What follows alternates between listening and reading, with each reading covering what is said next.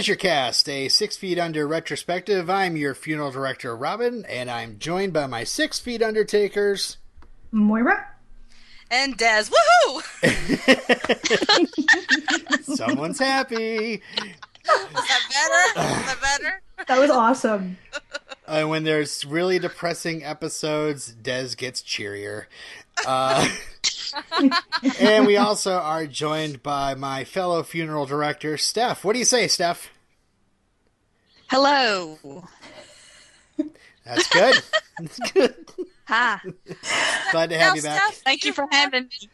Steph, you've watched the series before? Because I thought you hadn't. No, I haven't. Gross. In fact, I have not watched the next episode. Okay, so she is not a funeral director. She is an undertaker, Edit. Robin. No, I'm just kidding. Robin made a boo boo. Well, It's well, rare, but it happens. Yeah. Yeah, yeah, I know. It's not like him. Oh boy, yeah. I, I, I say that now. You guys say that now, but uh, you know, during editing, I'm cursing at myself. You know, especially when I'm like apologizing to myself during editing. But luckily, nobody else hears that kind of stuff. So uh, Just just the voices in your head. just the voices. All right, so uh, I want to get into this episode, so you better get into this Darwin Award right away.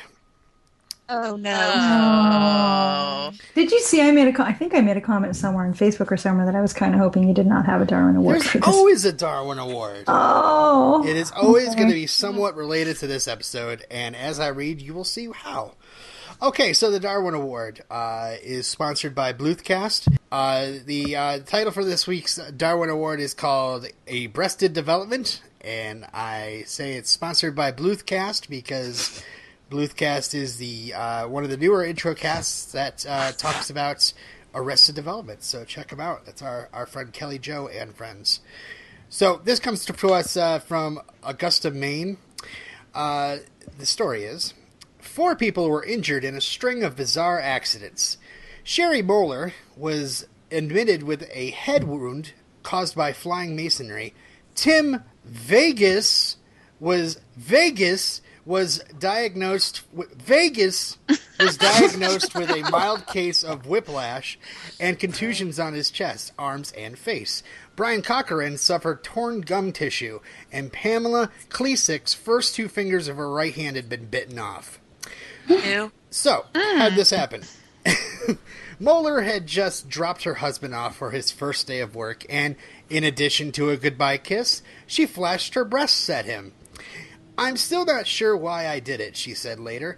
I was really close to the car, so I didn't think anyone would see. Besides, it couldn't have been more for more than two seconds. However, cab driver Vegas did see and lost control of his cab, running over the curb and into the corner of the Johnson Medical Building. Inside, Klesick, a dental technician, was cleaning Corcoran's teeth. The crash of the cab against the building made her jump, tearing Corcoran's gums with a cleaning pick. In shock, he bit down, severing two fingers from Klesick's hands. Outside, a piece of masonry from the crash into the medical building, cold cocked the bare breasted Moeller. The lesson? When admiring a surprise flash of boobs, bring your vehicle to a full stop so you can fully take in the view. Okay, but I don't get how that relates to the. I mean, well, it doesn't relate to the death. Vegas. Vegas, Tim, Vegas, Tim the Vegas city. was. the trip Okay, to I was Vegas. looking for something that related more to the story. Well, there aren't any funny dead baby stories, Des. no, No, there's a that's shocker. right.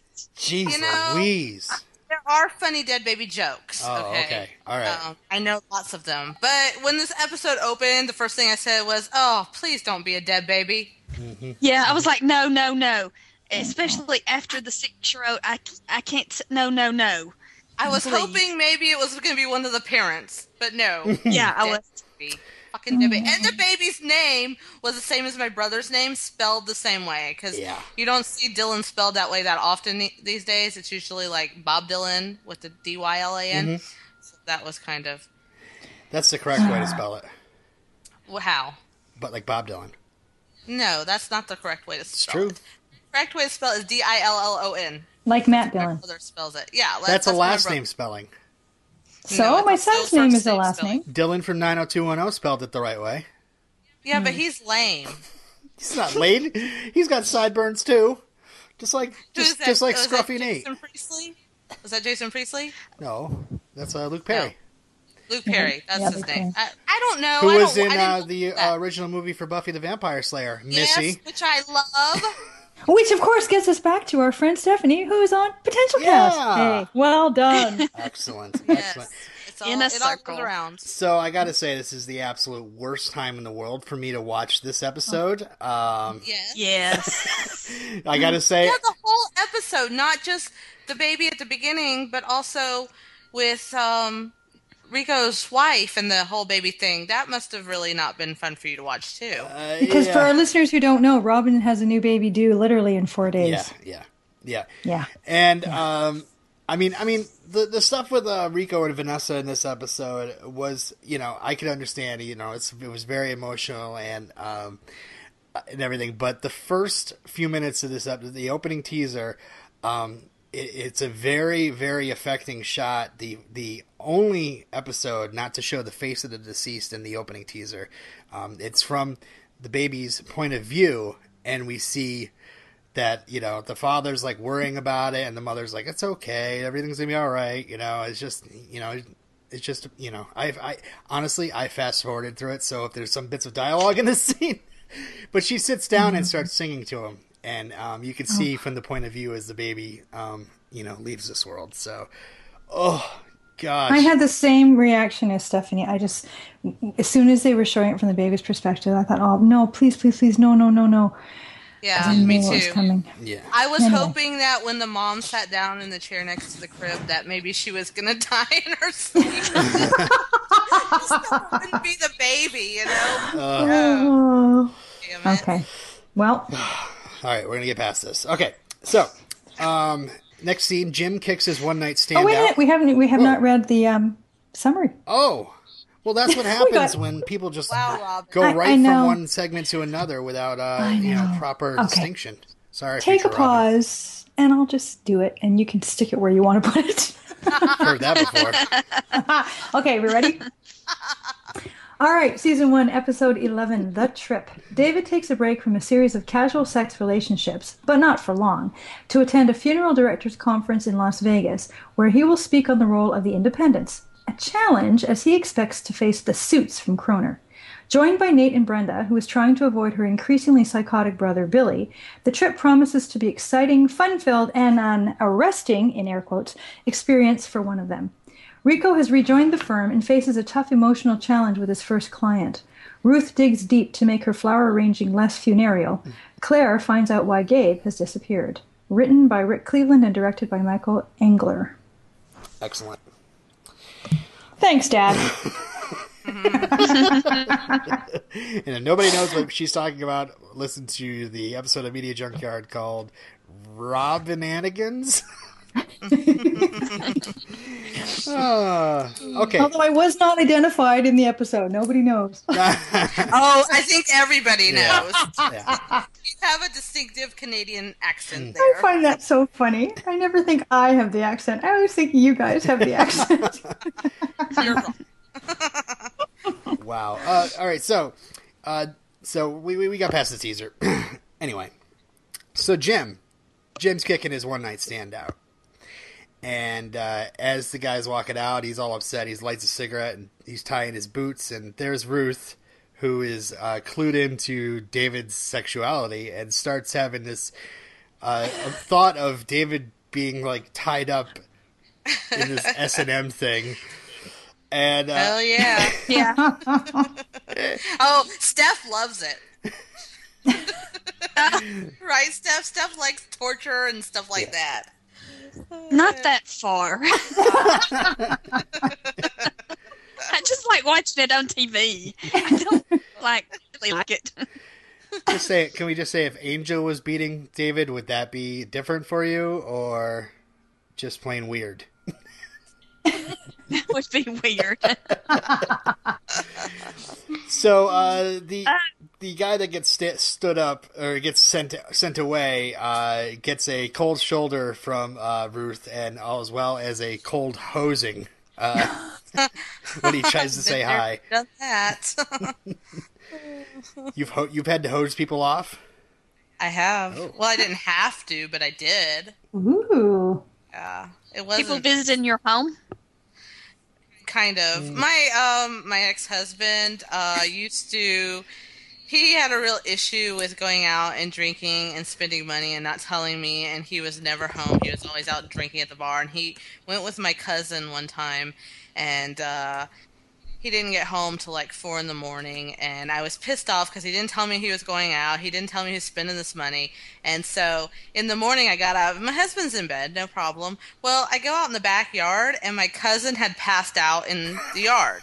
And i was pissed at him because you know he took my ex husband out drinking when he was supposed to be doing other things. Mm. So i pulled out the hose and hosed his ass down. He was pissed. It's okay, Moira. I got this one. You hoser. Gee, thanks, Robin.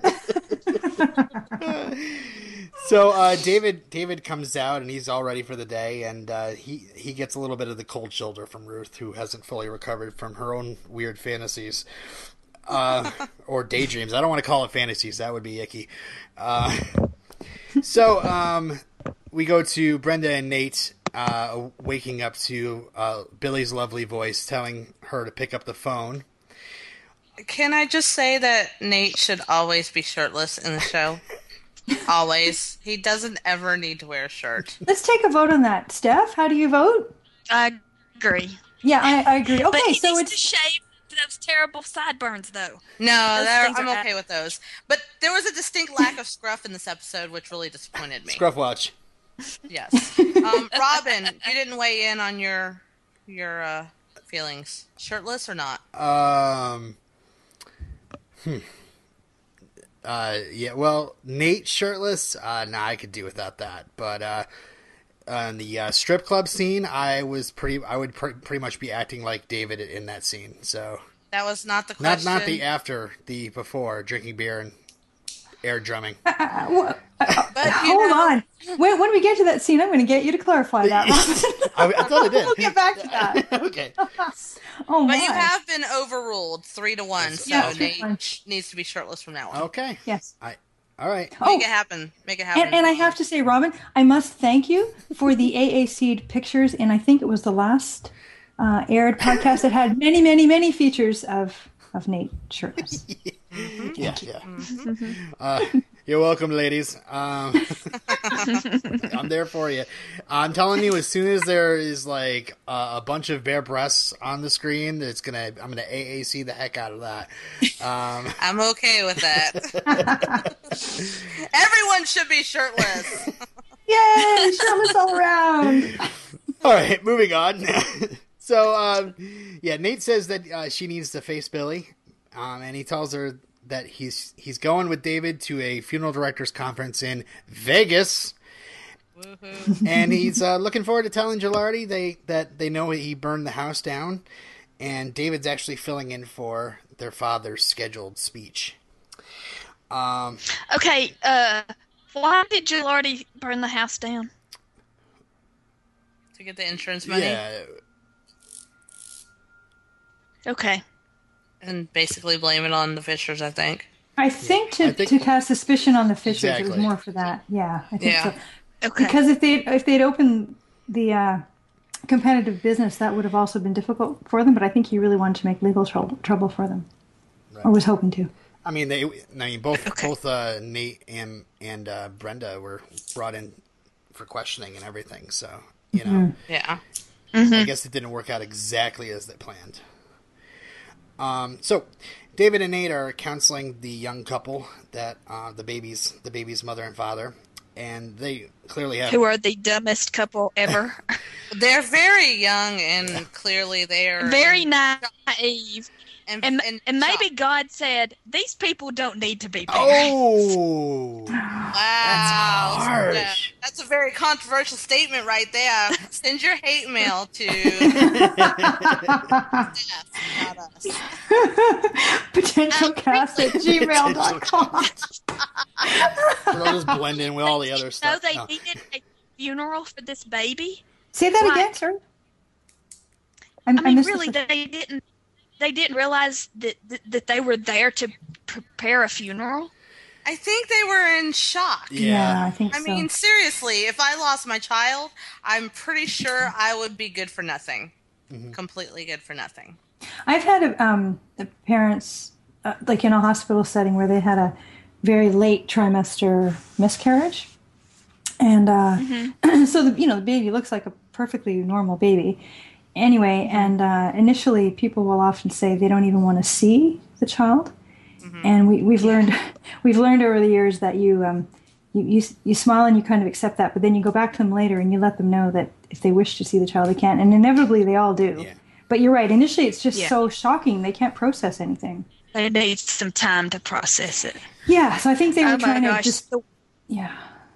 Sorry, The was worst say, I think they were thing just trying I- to show that. the worst thing I've ever seen, I'm sorry, is uh, uh, somebody had had a baby that died, and they all took family pictures. They dressed the baby, and just it was oh, it was just so bizarre. Where the family bizarre. was trying to, they didn't know to smile or not, or to. Oh, it was oh, it was terrible. That- Wow. just looking at that picture. Wow, Weird. that's messed up. That's Yeah. Yeah, that's bizarre.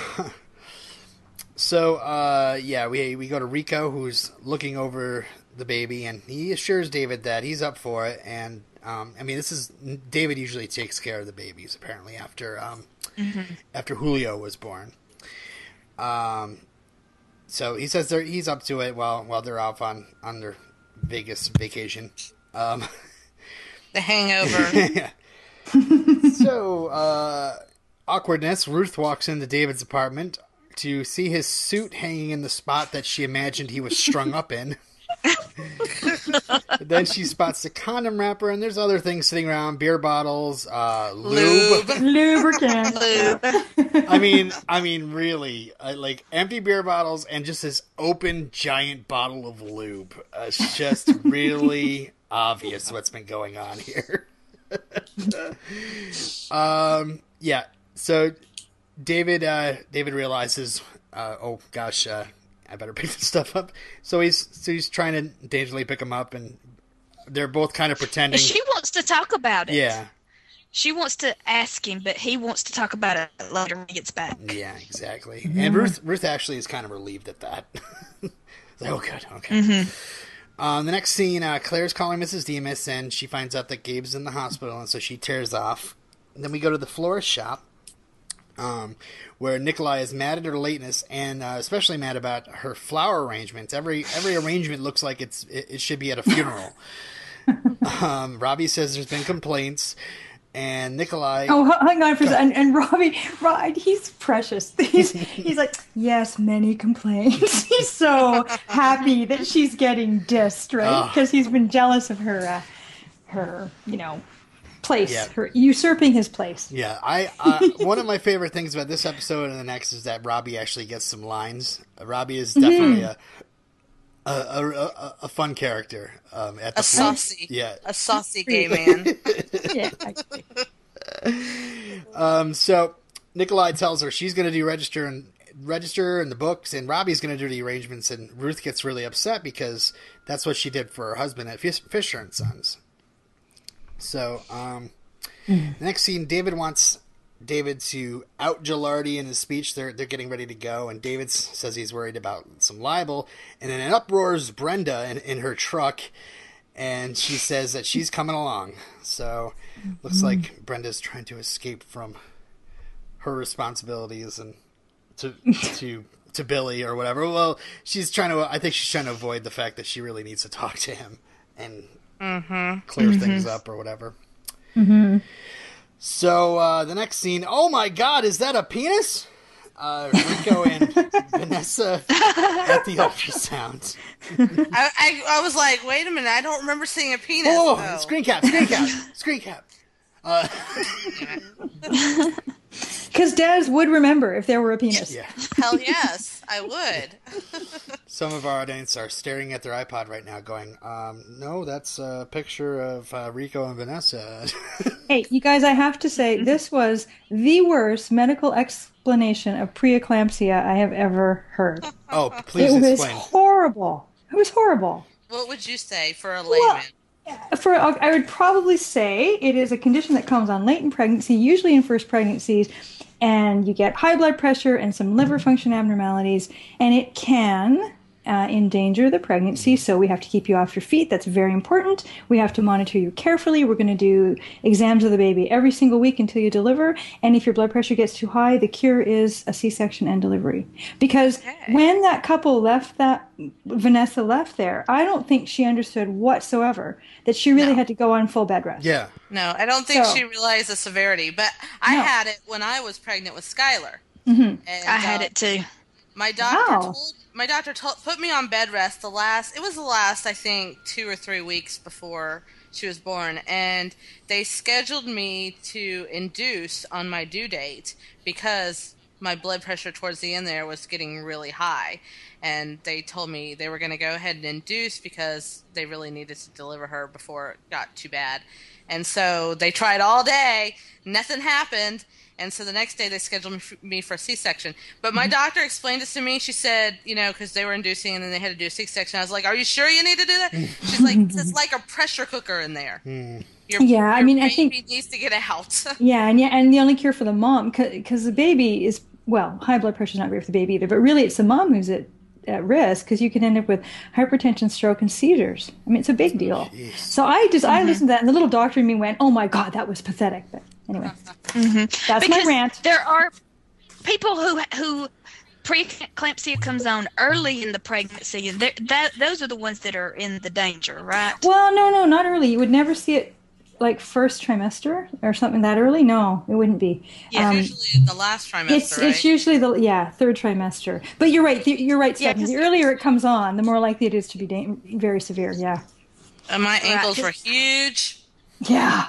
Big puffy feet. It's not good. I really don't think I had. I don't think I actually had preeclampsia. I think my doctor just wanted to schedule uh, an induction so they're not like a, interrupted in the middle of the night. Oh, that's Wow. That's pathetic. Yeah, really, I Welcome do to because American obese. Oh, that's so because wrong. the uh, the girls that took my blood pressure, like I never saw the same girl for each doctor's appointment. I they had they had a new girl every time, and I don't think they actually knew how to take blood pressures. My blood pressure was just like all over the place.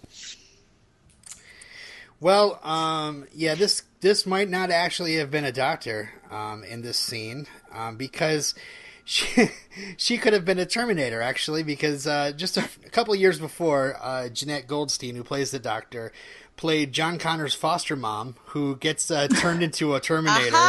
Her Terminator disguises herself as. Do you remember this the, the scene where she's got her blade through her husband's throat and uh, she's on the phone going, "Wolfie's fine, honey. Wolfie's Yes. just fine." oh, that's her. That's the Knew I'd same seen girl. her. Oh my! Well, no wonder she's trying to kill all the humans. there you go. and I don't know. I I, I kind of geeked out uh, looking up looking her her name up. She's also um, she was also Vasquez from Aliens, so she was like the tough Latino Yes. chick. Oh yes, thank you. You did your homework, Robin. I I'm did so do my proud. homework this time. All right, so um, Claire shows up at the hospital, and uh, Mrs. Dimas is not very secretive about how mad she is.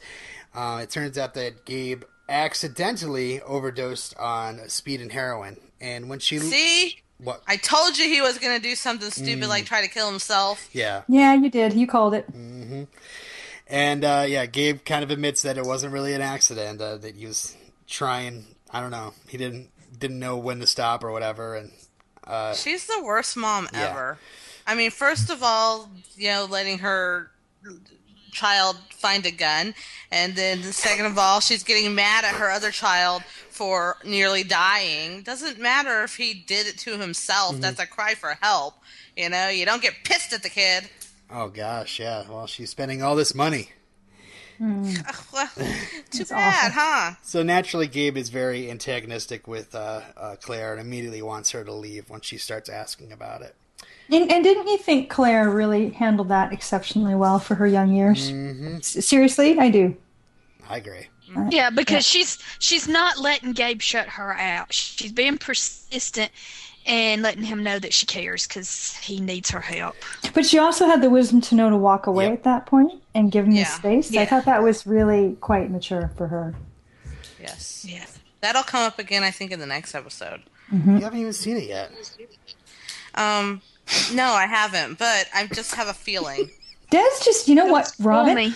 Me. I heard a rumor that she cheats and she like she watches ahead. I heard. I heard I've seen the whole series. Oh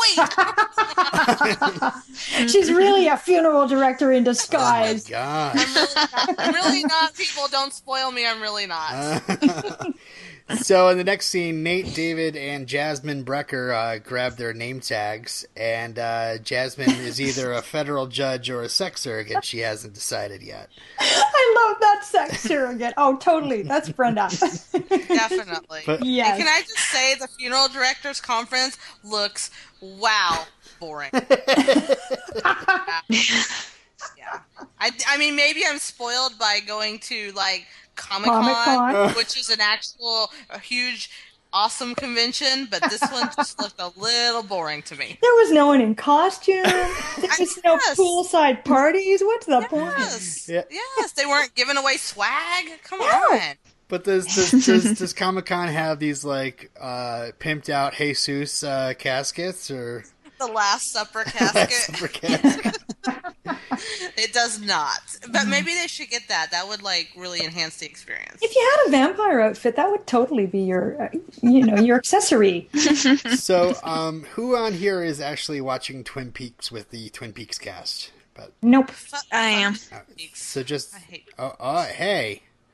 So just uh so just Steph. Uh Steph, I my mind was blown uh when I looked up who's plays Matthew Gilardi. Matthew Gilardi is played by Yes! Gary Hershberger, who played Mike on Twin Peaks.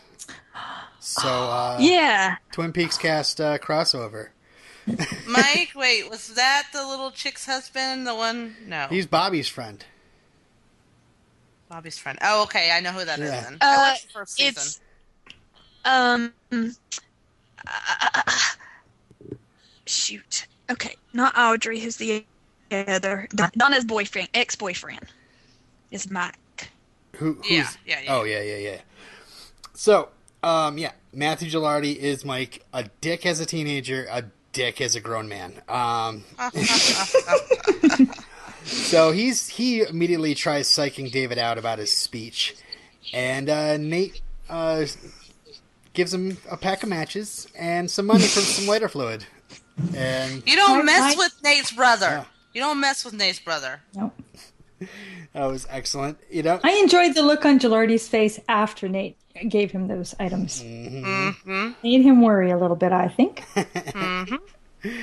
So uh, Nate, David, and uh, Jasmine are walking around Vegas, and uh, they're looking through the sex ads, all the all the different sex ads that they have.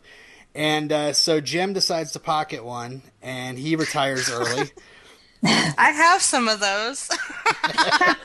G- Gabby brought me back some from last time she went to Vegas. Did it have lots of shirtless men in it? I think they're mostly girls, but uh, Oh, I, okay. I stuck them in my purse when she gave them to me, and I forgot they were in there. And I just saw them the other day, but I was I was somewhere where I couldn't take them out and look at them, so I haven't really looked through them yet. See, and I didn't really believe that uh, that our David was going to retire early. I thought he was totally going to go trolling. Mm. yeah, mm. Yeah. Mm. Um, well, Well, he had a big day the next day with his speech and everything. yeah, yeah. Sure. I guess he must he might have considered it and then decided against it. Um, so yeah. Look, he's he's that type of guy who's like, you know, he's got something important to do the next day. He's going to go to bed early. He's the sensible Fisher. Yeah, yeah. I- I mean, he's very not sensible when it comes to sex lately, but I think that um, his his over, you know, his like need to have things just right and do it the right way overrides that. It's almost like Yeah. David is having his adolescence sexually now. Yes, he's going through a phase Yeah, he sure is. yeah, because I get the feeling hearing from other homosexual men they uh, they kind of can relate to this story that uh, that this might be a lot of people go through. Yeah. Well, you know, he's, herself. he's yeah, he's kind of torn about himself and you know Yeah. where he is and everything. So he's acting out. You know, I mean, straight people do that too. I know. not like that though. I mean, not like that. So yeah, he might have not have called an escort at this time, but I'm sure that little uh, uh, advertisement was glass of milk and towel uh, material. Uh, I'll just say that. Callback. Uh, so as Brenda is talking to Nate about getting a lap dance, we all of a sudden see on the other side of the fountain they're standing at is Billy, looking Yes, very, very Oh. disturbed. Was anyone shocked? Because I was not. No, I was not shocked. Oh. I was not shocked either. I just, I it was more a sense of, well, of course you're there, Yes, exactly. because where else would you be but to follow your big sister or your twin sister? Steph was whatever. shocked. I'll just say that. Big sister, not twin. Sorry, big. See that twin thing? Well, I was got me screwed up. I was uh, I didn't think that he would be so creepy. I thought that they would run into each other or something. Mm. That's what I was expecting, but uh, I didn't know that. He is It a was mega creeper. He's a mega creeper. He is creepier than creepy. He is. He's okay, can we talk about? Can we talk about bipolar right now? Sure. Sure. Sure. Okay, I've had experiences with people with bipolar, and I'm sure Says. that there's different there's different extremes. you know, there's different degrees of manic, depressive. Yes, But, there's different I kinds mean, and is- this? I mean, for real? I mean, I, I don't think that's his only issue. I think um, the medication most of the time controls that, but he has got like uh, personality disorder and um, you know narcissism uh, issues, abandonment issues, Yeah. um, uh, uh, strange attract- attachments to his sister. He, Yeah, his yeah. upbringing has totally ruined him psychologically, and so in addition to his bipolar, he's got all these other issues that really affects him. That, that's it- my take. yeah, I think you've hit the nail on the head. He has this very pathological attachment to his sister, and that's the part that shines through. And a lot of the time, the rest of it. I mean, sure, bipolars when they're. See, it's funny. We don't. We only see him semi-manic that one time when he's looking through pictures, photographs with his sister. Remember that? Um, we don't see a lot of that. We see more of this. Um, this weird, creepy attachment to Brenda, and I think you're right. That is more about how they were raised than it is about the illness. Yeah. I, yeah, I think he is borderline psychopathic, maybe.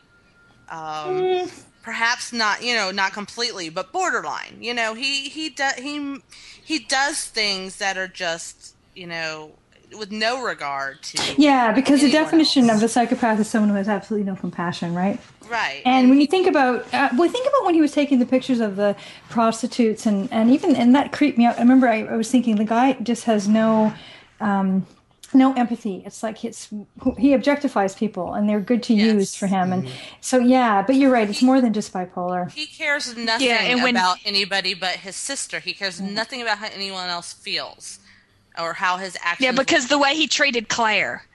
right. Yeah. It's funny the way they present him. As I get thinking about this, bipolars are more likely to, in their depressive states, uh, they're much more likely to tend towards self harm. And with Billy, there's always that undercurrent of creepy dangerousness. So that's one way in which I don't think it rings very true. Do you follow me? Like that's the part that I That- think is a bit. that's why I'm thinking he has more than one issue. Mhm, yeah. um, uh, borderline personality disorder.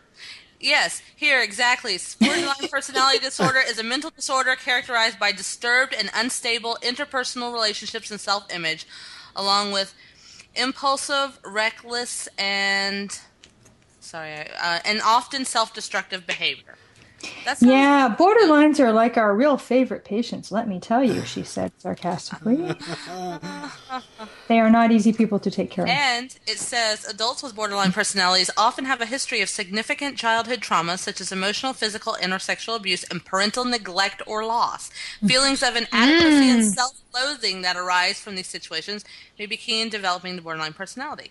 Yep. So, yeah, I think that's probably. I mean, I'm no psychiatrist or psychologist, mm-hmm. but that sounds like Billy to me. Yeah, he's more of that than he is a bipolar. I think you're Yeah, quite right. yeah, yeah. I think yeah. so.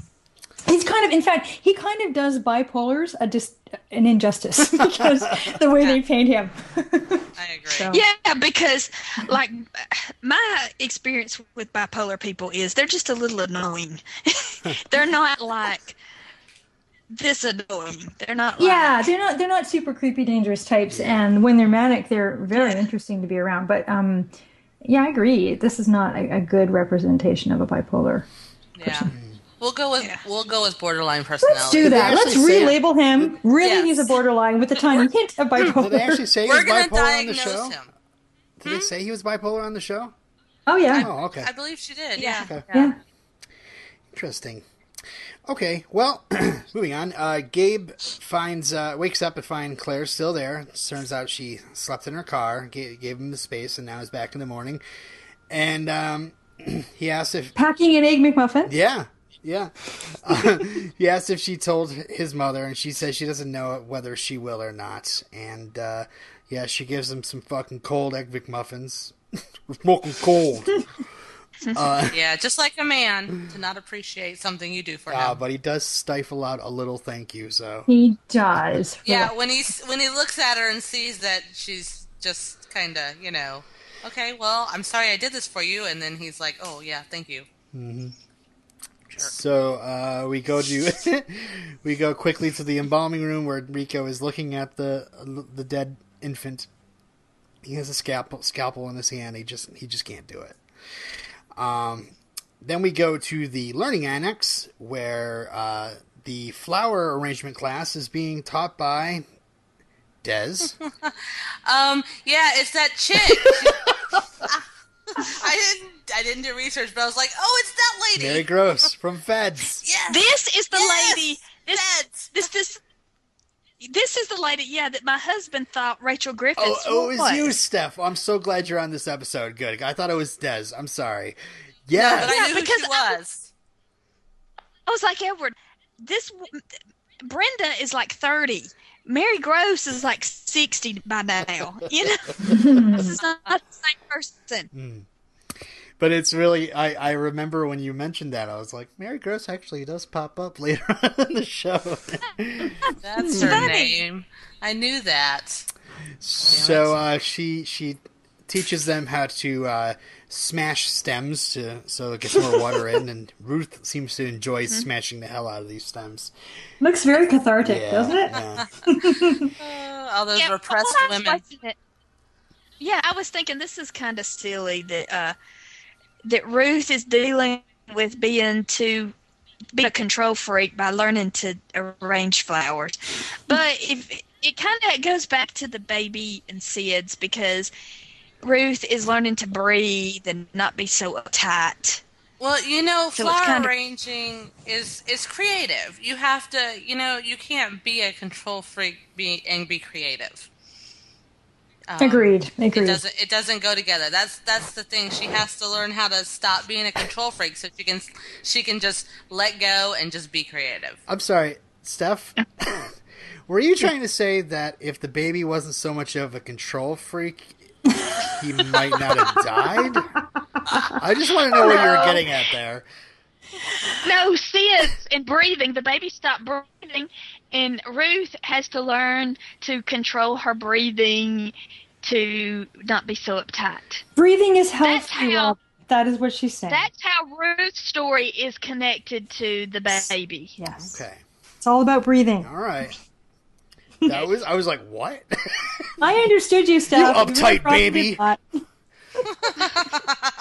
Damn control freak babies. So anal. so um, Rico surprises Vanessa by being at home during his uh, during the day, and uh, and then he gets on Vanessa's case for not being in bed, and she's really excited because her sister has a role in a Nicolas Cage movie where she gets raped and killed, um, and she actually has lines.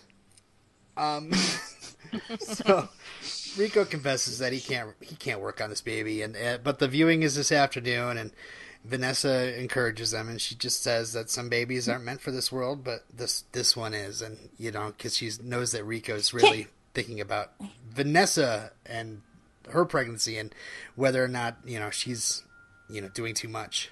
Go ahead. No, I was going to say, can you embalm somebody that quickly? It made me wonder how this actually works. Well, the baby's small. There's not as much, uh, you know, parts to embalm. So maybe But, that's but even, quicker. but okay, but even if he hadn't, wouldn't the baby still kind of look okay? You know?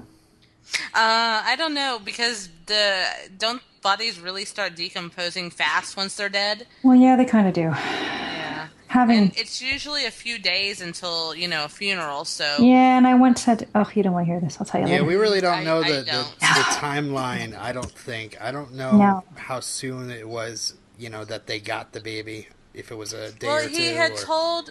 He, um, David had told him, told the parents a timeline. I think he said, you know, like, uh, three days or something like that. You're right. By then, there would be a definitely there'd be an odor for sure.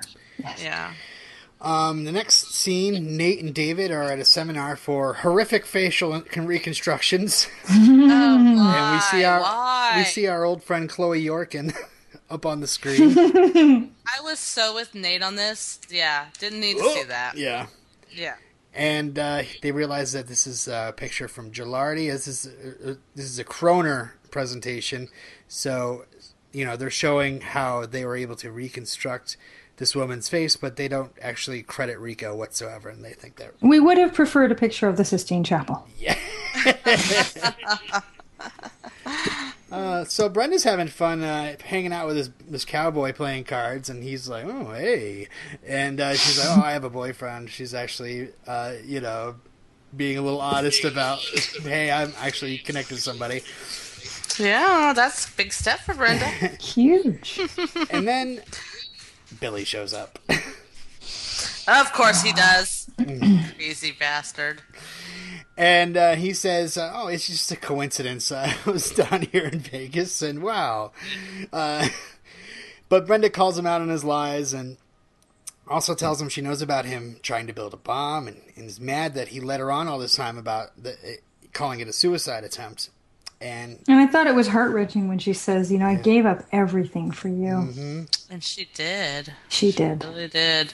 You know, it really kind of makes me have more sympathy for Brenda. I really don't hate her. I, I like her now, actually. You know You know, what? She's got some yeah. issues, but she's not a bad person, Mm-hmm. really. You know, she's just trying to protect herself after all she's gone through. You know, playing with Nate. She she actually really cares about him now, and she's trying. Yeah, and I think it makes us more appreciative of how burdened she has been by Billy and how she's been misled by her parents and by him. And, you know, for such an intelligent, bright woman with so much of her own future ahead of her, how much she was robbed mm-hmm. of that. Yeah. Oh my God, It- that's horrible. To it is think horrible. You gave up everything for someone, and it's just and and this is what you got. you And know? that should have been her parents' role, right? Like, yes. that should not have ever been Brenda's burden. So I'm with you, Daz. I've gone from my initial Brenda loathing, which was palpable, to uh, to now getting to where I'm feeling rather empathetic for her and watching again watching her grow, but watching her. even in that scene when she has to stand up to Billy and she calls him on his stuff, I was thinking to myself, "Man, this must be so hard for her." Yeah. Really. And you know she. Mm, I'll get into that later. Okay. we get to that part. so uh, Brenda's been raised to BrenCon like, BrenCon like. I gotta just call it that.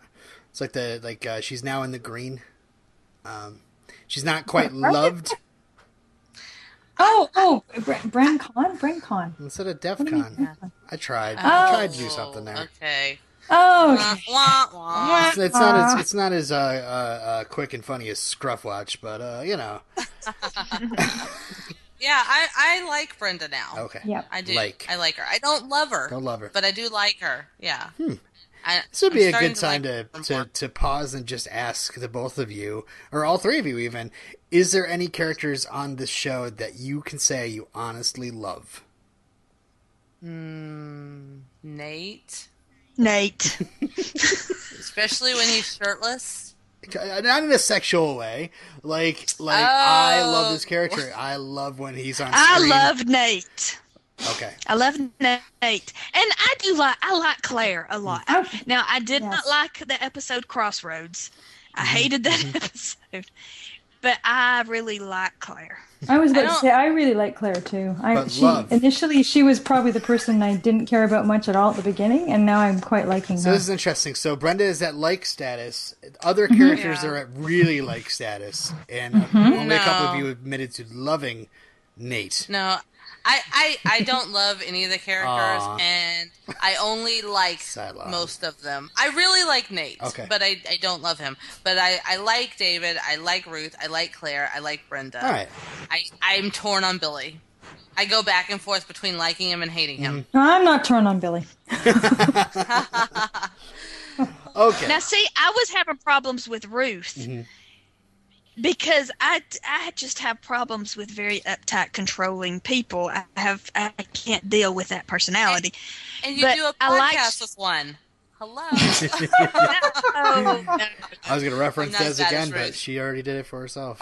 Did it myself, Okay. yes. I take care of myself there, thanks. Nice. No, but when in the was it the last episode where Ruth went out to dinner with uh Nikolai? Nikolai? Oh, Nikolai. Uh, yeah. and she New person? okay the uh where the the scene where she gets yelled out by the girl and Mm-hmm. the woman in the restroom and then they end up having a really good conversation and working things out. Yep. I, I really liked Ruth in that moment. Awesome. I liked her before that when they were dancing and she just let herself go and that that was my favorite part there. But I like Ruth. I do. I see where she's coming from. I you know, I I get I get her. Yeah, I, I like her a lot. I like her a lot, and I like watching her sorting out her own feelings about her marriage and her kids and all of it. Yeah, I I, find mean, her- I find especially her- Mm-hmm. this late in the game, you know, this has been her whole life, and now she's got to reevaluate everything. Yeah, for a lady in her fifties, see, I she's just have got a- layers. I just have a hard time believing that she cheated on her husband. Yes, Because yes. it was two years ago when she went camping with Hiram for the Oh, first I time. don't. Oh, I And I'm don't just have any like- trouble. No trouble. The pe- I do. Oh, you, people are amazing. Some of the most repressed, in quotes, people you know. You would be amazed at the secrets they are keeping. Yes, but she seems like the type of person who would look down on that so much and not actually do it. Do I know think what I it mean? was Yeah. born. I think it was born out of complete e- emotional separation from her husband and loneliness. Mm-hmm. Because I think she does have a good heart. And yes, of course, it was wrong. We know that, but it was coming from a place of loneliness. I think. I just I feel like she's too she's too in control to to do that. To Hmm. me, it seems out of character to me. But yeah, I can see why you'd say that. It's, it is an interesting side of her, isn't it? yeah. All right, I hate to cut this off, but we do have to get back to this episode, and we have. Uh, uh, but uh, I, I must say that I really wanted to uh, do nice, a little special segment at the end of the season and see where we are, you guys are with uh, all the characters at the end of the season. So maybe like a, The heart at the end, yeah. you don't. We don't actually. I love, but I really like this person, but I, I love this person. I don't like this person. We don't have to do that, but you know, it'd be it'd be, it'd be good to see where you guys are all at at the end of the season. so uh, back to the uh, confrontation between uh, Billy and Brenda. Um, yes, we that's where we were at when this all started. About half an hour Yeah, ago. I was gonna say. So uh, uh, Brenda wants him to leave her alone, and she tries to storm off. He grabs her arm, but Nate shows up Ba-ba-la-ba-ba. and pushes Billy away on his white horse. Yes. and tells him to fuck off. And uh, Billy's like, "Nice," and he skulks away. And Billy, Bill, Brenda just she can't believe that Billy actually followed them, and Nate's Nate's not surprised at all. Yeah, I'm with Nate. Mm-hmm.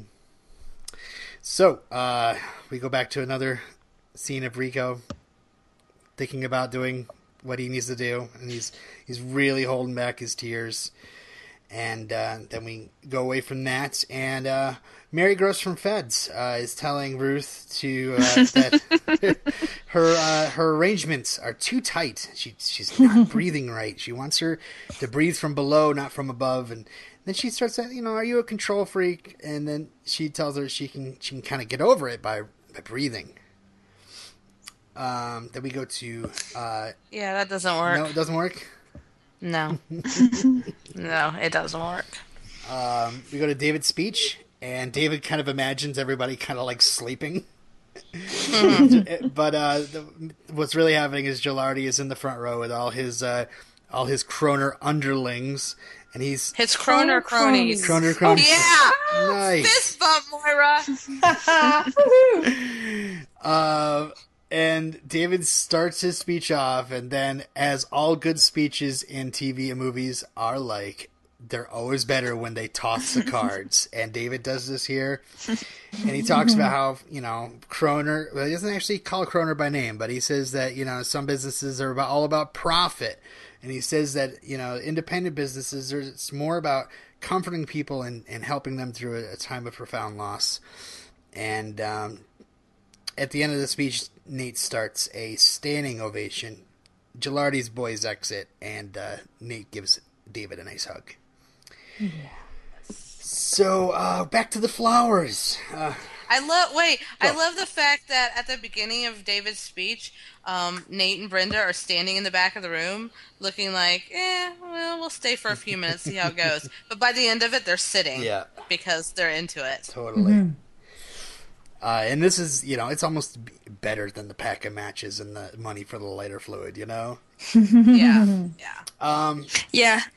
So Ru- What I have Go is uh I'm sorry. What I have is that uh David Okay, David's speech on challenging on challenges facing independent funeral homes puts the audience to sleep, but he throws the cards in the air and addresses the elephant in the room. Absolutely. That's exactly what he does. Um, so Ruth's working on flowers at home, and uh, she she kind of calls Claire out on not coming home the night before, and then she asks if she's a control freak, and and Claire says, "Where do you think David got it from?" But she admits that Ruth was actually worse before you know uh, th- their father passed away, and uh, Ruth, you know, starts asking about where she's been, and Claire says, uh, you know, with Gabe, and she says really Claire should steer clear of Gabe because, I mean, Claire kind of tells her about what happened. That it was a drug overdose. It was an accident. And Ruth warns that if it's not an accident, she doesn't want Claire getting too close to him. And then she, But don't you love don't you love the way that now at least Claire and Ruth are really talking? yeah, Mm-hmm. And I think that's such an improvement over how things were at the beginning of the of the series. Ruth finds herself getting a little worked up, so she takes a moment to breathe. And Claire looks on, puzzled. Well, let me ask you this. Okay, Gabe, it wasn't a he he he did mean to kill himself. He was Yes. trying to kill himself. Yes. But Claire is telling Ruth that it was not a, a, a Well, suicide attempt. Because Yeah. she's she's too scared to say that to her mom. She's afraid of what she's going to hear. Yeah, her mom uh, will probably say something like, uh, "You know, you shouldn't hang around with him." Exactly. or, you know, whatever. Yeah. Um, But wouldn't but wouldn't it be better? Okay, I'm just thinking. No. I would rather my child come and tell me that she is uh she is trying to help someone who is feeling suicidal than her coming to me and saying my boyfriend's on drugs and he overdosed. Yeah, But when you're a kid, but when you're a kid, you're going to tell your mom enough.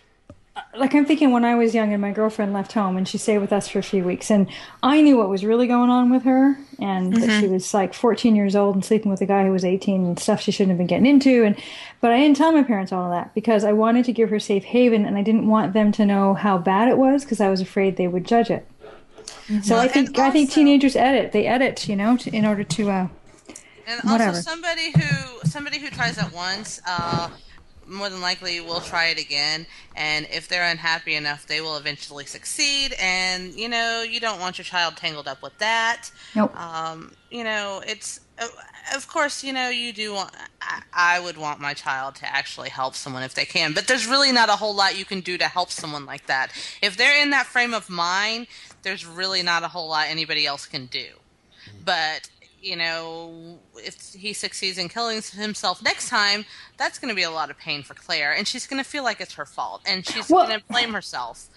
Well, I mean, he can get professional help, and I mean, I, you know, a teen, a 17, 18 year old girl has not got the uh, the tools really Right. necessarily to help him. It's it's out of her league, um, Right.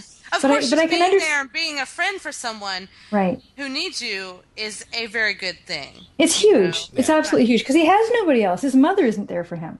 No. Claire is his one little shining star, isn't she? Yes. Yep.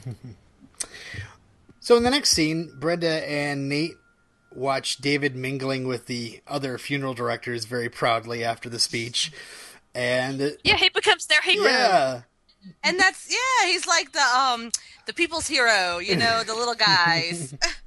it was adorable. so they want to take him out and get him a drink, and Nate and Brenda are like, "Yeah, go for it."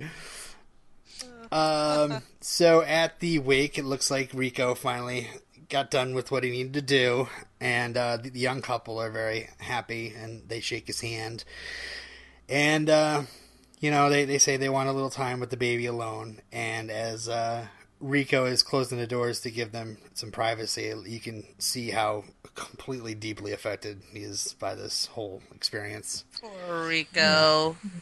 In fact, that uh, that tiny moment as he's closing the doors is in the DVD menu. Um, that's how good it was. No. Uh, so, um, Brenda, thanks Nate for standing up to Billy. Wow, do you ever think this was going to happen? No. No, no, that's Definitely you're right. not. That's a bit pro- profound. Isn't? Yeah, because just a few episodes ago, she was so protective of Billy mm-hmm. that mm-hmm. she wouldn't have accepted mm-hmm. that. She switched teams. Yeah. She's Well, not- you know, she she found out about you know stuff she didn't know before about mm. Billy, so that colored her uh, you know thoughts on it. But yeah, more it must profound be insight. I mm. think. yeah, it must be really really tough for Brenda to be in that position to choose between her brother who has been her world and you know this person that she really cares for and really wants to make things work with Yes. because she is torn in the middle. Right. mm-hmm. Um, so they have a nice little montage of having fun in uh, the uh, French section of Vegas, and uh, That was so snazzy bizarre. it was very bizarre. Was it supposed to make us think like all of a sudden they hopped a jet to Paris or something? I don't. I don't. No, get I think No, it's no. supposed to show the uh, the artificialness of Las Vegas. I were talking- guess, but it it made me feel like, oh look, they're in Paris. Wink, wink. You know, Yeah. like they were trying to make you think they really were. or Well, I think I that's don't how. Las Vegas is. It's like, like, it's so fake and false mm-hmm. that it tries to make you think you're somewhere else in a weird way. I, I would never have any desire to go to Las Vegas. I cannot wait to go. I, I've never been. I totally want to go. We're we're going. if I had a bunch of Alrighty. money, then I'd probably go. But okay, if you're going, I'll go too. We're, all gonna get- we're gonna have a nonsense cast meetup in Vegas. that would be just epic. hey, don't plug Yeah, your that would podcast on so- mine. It's not like you but- plug Fishercast on that one. Oh wait, you do. Fisher- we talk about it all the time. You turd. I said And that all on purpose. Fishercast all the time for the previous two You want to hear more about Yes. Fishercast? Tune into Nonsense Cast because Yes, exactly.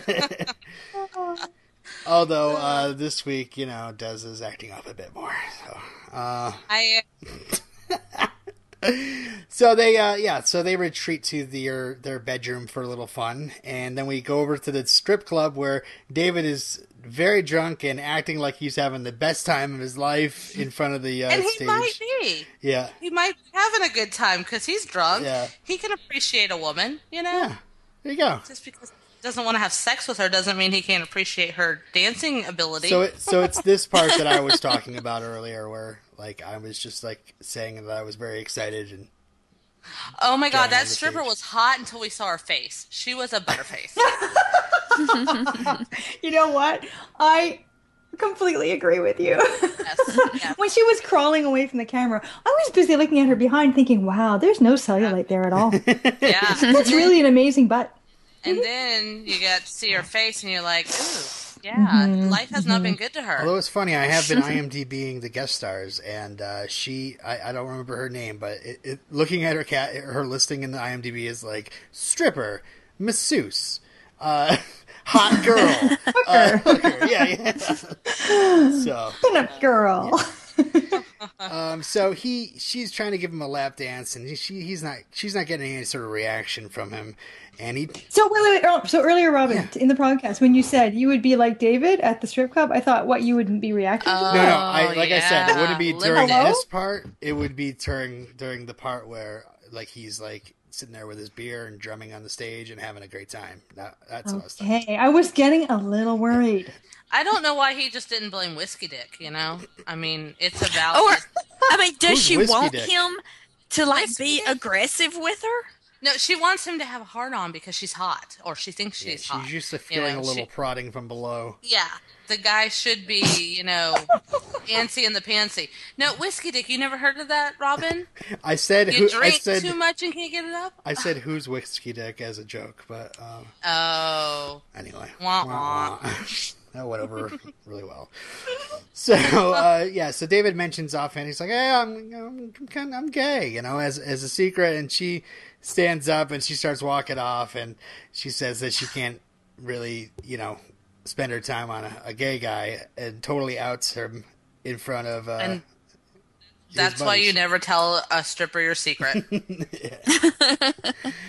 Uh, so David's embarrassed and he walks off, and then he opens up the flyer in his jacket and he's like, "Hello, Brad." Uh, anyway, back to Ruth. All of a sudden, it's daytime again, and uh, Ruth is uh, working at flower arrangement. A little time continuity issue in this episode. Um, so she she's yes, I think she's the flower shop at this point. No, no, no, she's at her flower class. Excuse me, and she's like she's not satisfied at all with it. So she starts taking some deep breaths, and then she just goes to town, and she's pulling flowers left and right, left and right, and uh, her class is looking on, and it's just this huge moment. And uh, uh, Mary Gross from Feds is even impressed. the the moral is that you just throw shit in without any kind of thought, and it'll be awesome. That's what. Just make sure you is. breathe. Yes. So in the next scene, Jim's waiting outside for Brad with his beer. He's he's pretty drunk, and uh, uh, cab pulls up, and this dude gets out of the car, and and I don't know if you guys had the same feeling, but he looked like Nate to me. He looked like Nate with an Elvis haircut. I didn't, I didn't No. I didn't think he that had the either. sideburns. I mean, I know he, he he was supposed to look like Elvis, but he looked he was he was fair haired, so he looked like Nate with with the Elvis do to me. I don't know. I think that was just you. I don't know. That was creepy. Yeah, I, think I don't see it at David all. David was a little taken back because he didn't look like the Brad from the ad, but No. but also I thought maybe he might have been taken aback because he looked kind of like Nate. Maybe it's just me. Mm. No. I think it's just you. it's just you. So You you've been obsessing about Nate yes, apparently oh, yes, lately. Yes, scruff watch. um, so he wants uh two hundred bucks, but he's gonna settle for eighty. Oh my god, what a crack whore! whatever. whatever. so uh, Jim's trying to figure out where to where to give him the sex, and uh, brings me to a parking garage. oh my god, that was great. So uh, yeah, On the hood of the car, On the hood of the parking car. garage. I was I was definitely digging that scene. Yes. uh, Steph, what'd you think? Uh, the acting in the scene. Oh, yeah, it was uncomfortable for me. I want to know if the car hood was dented. Uh, Awesome. so uh, yeah, the blue lights show up, and uh, next scene, David's getting arrested and fingerprinted, and uh, Uh-huh. uh, he gets. I mean, really, really, yes, it's a prostitute, Mm-hmm. and you're in a parking garage. You know what I mean? Mm, Really, you couldn't have gone somewhere a little more private, less mm-hmm. copy. I don't understand why he's bringing an escort to his his actual house in the beginning of the episode, but he can't bring Brad to a hotel room. No, no, no. That wasn't an That guy escort. That was the an guy he met online in the Oh, chat room. I thought it was Yeah. like a, a No. esco- online escort. no, Nope. Just No, a no, dude no, he no. met. Okay, well, whatever. Yeah. A stranger. Yeah, it, Yeah, yeah, to his home Yeah. where his mom could see. Yeah, but the Right. stranger was probably a little less skeevy than Brad with his eighty dollars instead of two hundred. and yeah. Brad was skeevy, So uh, then, and and he was going bareback. Brad was skeevy right. as hell. I know. I mean, I would have double bagged it. Ugh. like we know, we know you have condoms there, David. Yeah. Why did you not pack them? So yeah, the, he gets one phone call, and the next morning Keith shows up, and um, yeah, he finds out that David didn't use a condom, and um, but Keith had the charges dropped and his record cleaned, and because he had a friend there, and Then Keith says he loves him, but he won't do it for him again, and tells him to get some help and says goodbye. Tough love. Yeah. Tough love. The next scene, we have a quick shot of Vanessa waking up with pains, Rico rushing her out of the house. Um, and then we go back to um, David coming out of the hotel looking like complete shit. uh, he's crawling into the car saying, Let's get the hell out of here. And Nate and Bender are like, Oh, someone had fun last night. Ah. uh, and we go back, we go to the flower shop where Nikolai is very impressed by Ruth's arrangements, and she shows him his her degree. Robbie is jealous, and he makes a crack about how the learning annex, annex is really hard to get into. Nikolai sends him away to take care of a customer. Today, Ruth does all the arrangements. Robbie protests uh, about it, and uh, Nikolai says, "Does anybody have the quote?" No, no. I don't even remember. Have you got diploma from flower class? Oh, go for it, Nikolai. Robbie's like, well, I've been professionally arranging for 20 years. Today, Ruth does all the arrangements. Uh-huh. So Ruth is Poor very, Robbie. very happy with herself. Um, Claire visits Gabe, crawls into his hospital bed, tells him she loves him, and he says, it back. Really? does. Yeah, Really? he said it back because of course he loves her. She's saving him. Okay. and Uh, uh, you know, she's a teenage girl. teenage girl, huge emotions, huge hormones, and uh, yeah, we're we're I don't know. I, I, I, I would expect as a teenager if I if I had a there was of course I'm a guy. I'm always afflicted with damsel in distress syndrome. Syndrome. So you know, it might be different for me, but I think I think if I was in still in the same situation and um, I had a uh, a friend who liked his toes sucked and uh, was into drugs and uh, uh, accidentally almost killed himself, I'd I'd tell him I loved. I'm well if it was a girl. All right, moving on. So um, Uh-huh. Okay. Deathly silence from the three women. uh, dead air. We've got dead, Dead air. air. Quick, let's move on. talking, talking, talking. So Nate and Brenda are back home and they're looking over their pictures and they Isn't this cute? This is back when people got film developed. Yeah, Remember those days? Don't we? so antique. Hmm. yeah. So she they they find a picture of Nate Nate naked and he's like, "Oh, you got took a picture of me naked." But then they find pictures of them sleeping. Billy's a mega creeper. Brenda And my creepo meter just went wild. Brenda is very worried now. Uh, and for the last scene of the episode, we finally hear Vanessa gets a C-section. It's a boy, and uh, we have a little scare with the heart rate dropping. The baby's not breathing. Um, then all of a sudden, we hear cries and welcome everybody. Augusto is here. Uh, The world's biggest newborn. I know. Wasn't he massive? That kid was two months old. I understand that you really can't have a newborn in, you know, to film with. It's they're just too brand new, but it always drives me crazy when the mm-hmm. baby's obviously much older. I'm sorry. Are we are we mm-hmm. amateur TV watchers here? Isn't that always the case? Mm-hmm. Hey, on on uh, Grey's Anatomy, they make those automaton babies. I Oh, hate wow. those. Oh my god, I hate those evil, evil, nasty. Aren't they babies. awful? They're They so- freak me out. They so are. They're bad. awful. They, when they do the premature babies, right? They're oh, they're awful. God. It makes me just want to throw up. They're Yeah, so they're creepy, creepy, super creepy. Yes. But Rico was so cute when the doctor said the baby was okay. He was like, "Swear on a stack of Bibles." That's that so was adorable. adorable. And you know what? That's pretty true to life. That's really how they get. That, I thought that really was very cute from my point of view. So, in the final moments of uh, this episode, Rico and Vanessa rejoice with their new baby in their arms, and Robin is a mess. Uh, Lord. Of course he is. He's the Big sissy. biggest girl on the podcast. He is. all right, Yes. let's get on with it. Moving on to Fisher of the Week. So, let's start with our guest here. Steph, what do you think? Who is your Fisher of the Week?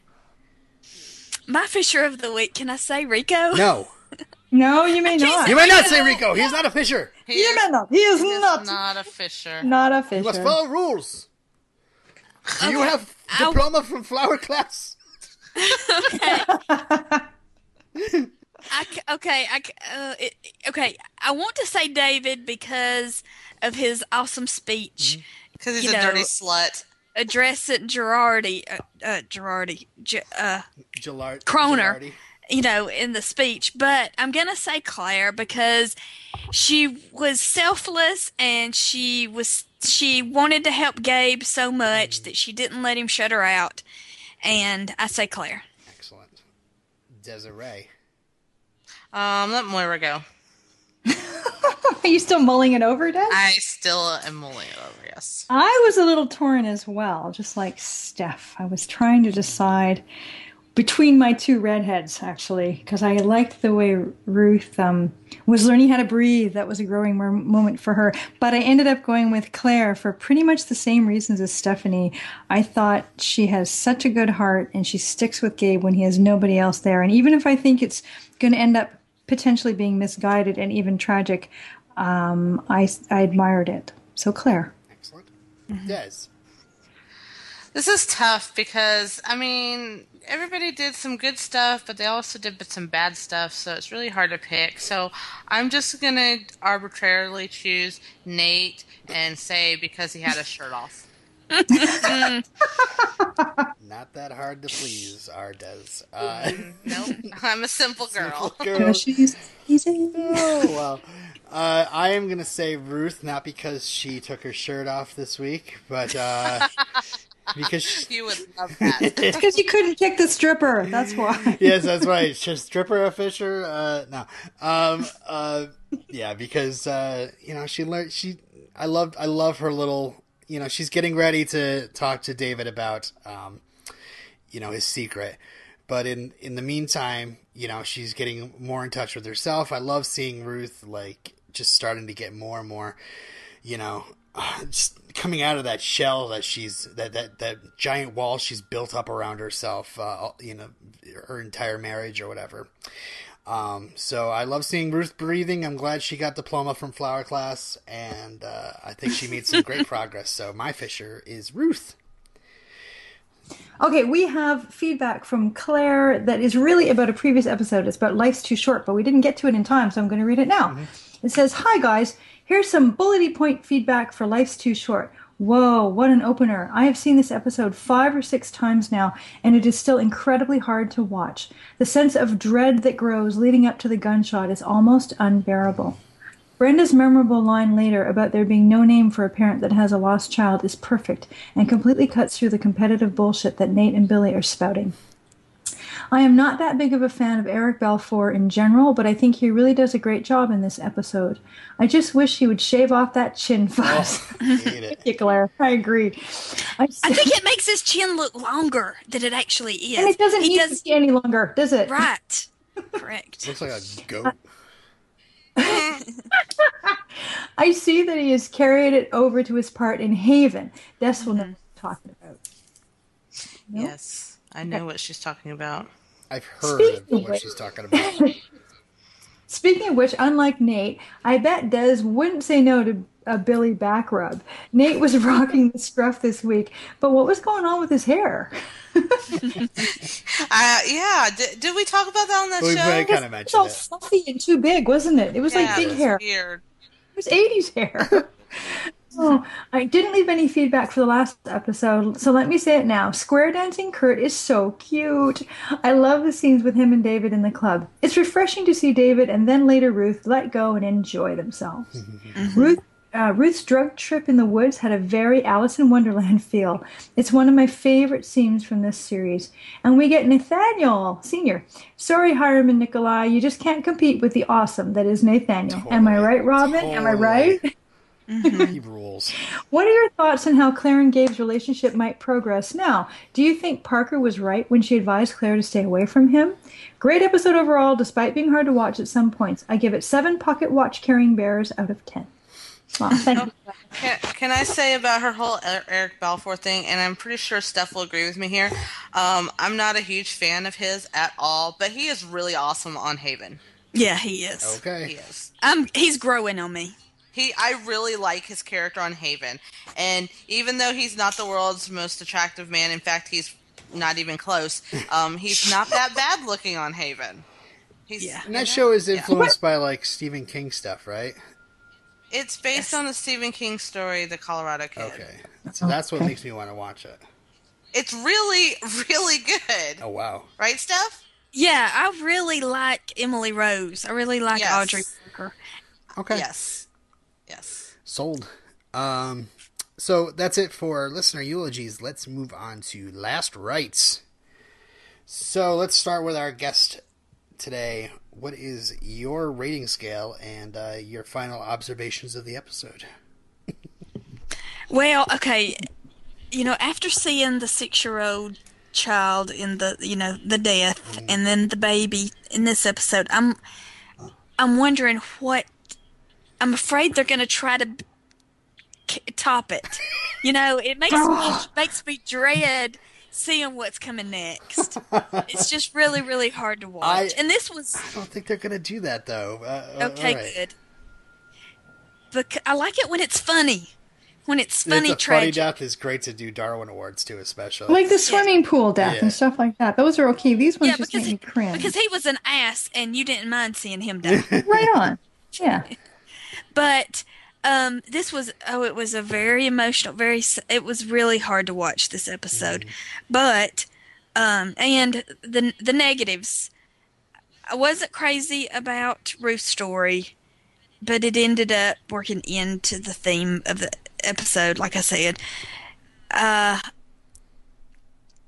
I would give it a nine out of ten. 15 pound newborn babies. All right, Des, you have to go next this Nah, time. nah. Okay. um, it wasn't my favorite episode. I also didn't care that much for Ruth's storyline, you know. Um, and um, the Vegas convention was boring, although the strip club was fun.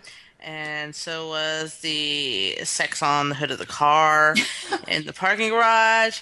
But yeah, I just overall I don't know. Oh, and the, the Clara Gabe thing, I don't know. It's just not my favorite either. So uh, I'm gonna give it uh, six out of ten.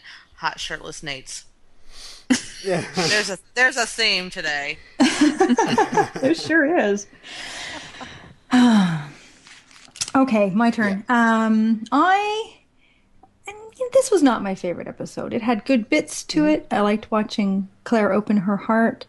I didn't so much like watching um, David make foolish mistakes and practice safe uns- or unsafe sex with, uh, you know, creepily sort of hooker guys.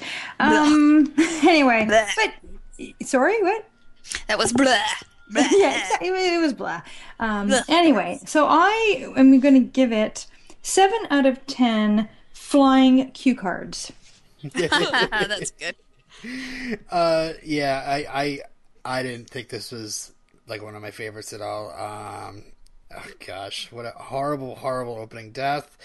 Terribly timed, especially. Uh, and I don't know. The each of the characters really. I mean, Nate really is serving as an extension of uh, what Brenda's going through. Um, you know, David's getting making some bad choices. Claire is making some questionable choices, um, even though she's doing it with an open heart. Um, but uh, uh, I did like Ruth's storyline, so uh, so I'm gonna give it mm, like maybe like a six out of ten. Um, Terminator Doctors. So uh, that's it for our last rites. Let's bury this bitch. Hells to the yeah. Okay. I love that Visit us at fishercast.blogspot.com. Leave a voicemail at 1 541 2 embalm. That's 541 236 2256. Visit us on Facebook. Or you can email us at fishercast1 at gmail.com because we would love to hear what you think about this show. Excellent. And Steph, Especially Moira. I'm sorry, what? All about the feedback. oh, I was about to talk to you, but you know, it does. but I had to interrupt as Des usual. was mouthing off in this episode. I'm telling you. Because you're misbehaving, Desiree. You are misbehaving. Misbehaving. I'm a mouthy bitch. Just The slap whole around. time. You have no idea what we've had to edit out, you guys. It's been horrible. Ah, shit. When I said let's bury this bitch, I meant Des. oh, gosh. Oh my god, that's the shit I'm gonna miss on Media Junkyard. well, you still got it here, I suppose. Um, like, so, so Steph, where can we find you on the web? Oh, let's see. Uh, potentialcast.com is my Buffy the Vampire Slayer podcast. And uh, what's on with Steph and Des? What's on with Steph and Des.blogspot.com? My television podcast. And by the time this comes out, there might be something else uh, in. Oh, in the yes. future.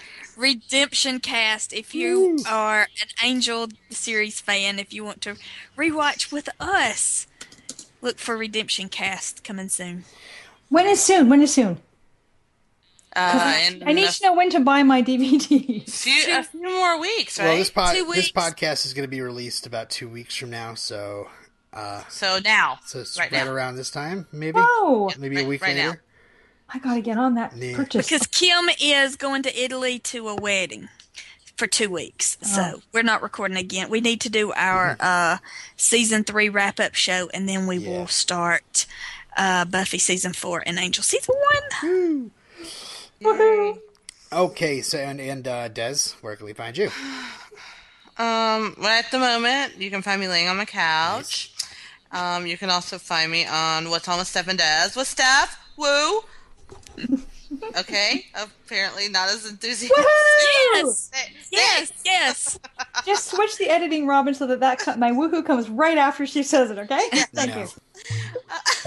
Oh, Um, you can also you can also find me on Nonsense Cast, um, and maybe soon you'll be able to find me somewhere else. Um, but I'm not going to talk about it until it's done. Interesting. Uh, well, uh, you can find me here, and you can probably find me on Redemption Cast soon. I'm very excited about that, and uh, my Twitter handle is L Robinero, and uh, Moira's Twitter handle is at Moira Brown with an E, and you can find her getting whipped by Jim in his S and M dungeon.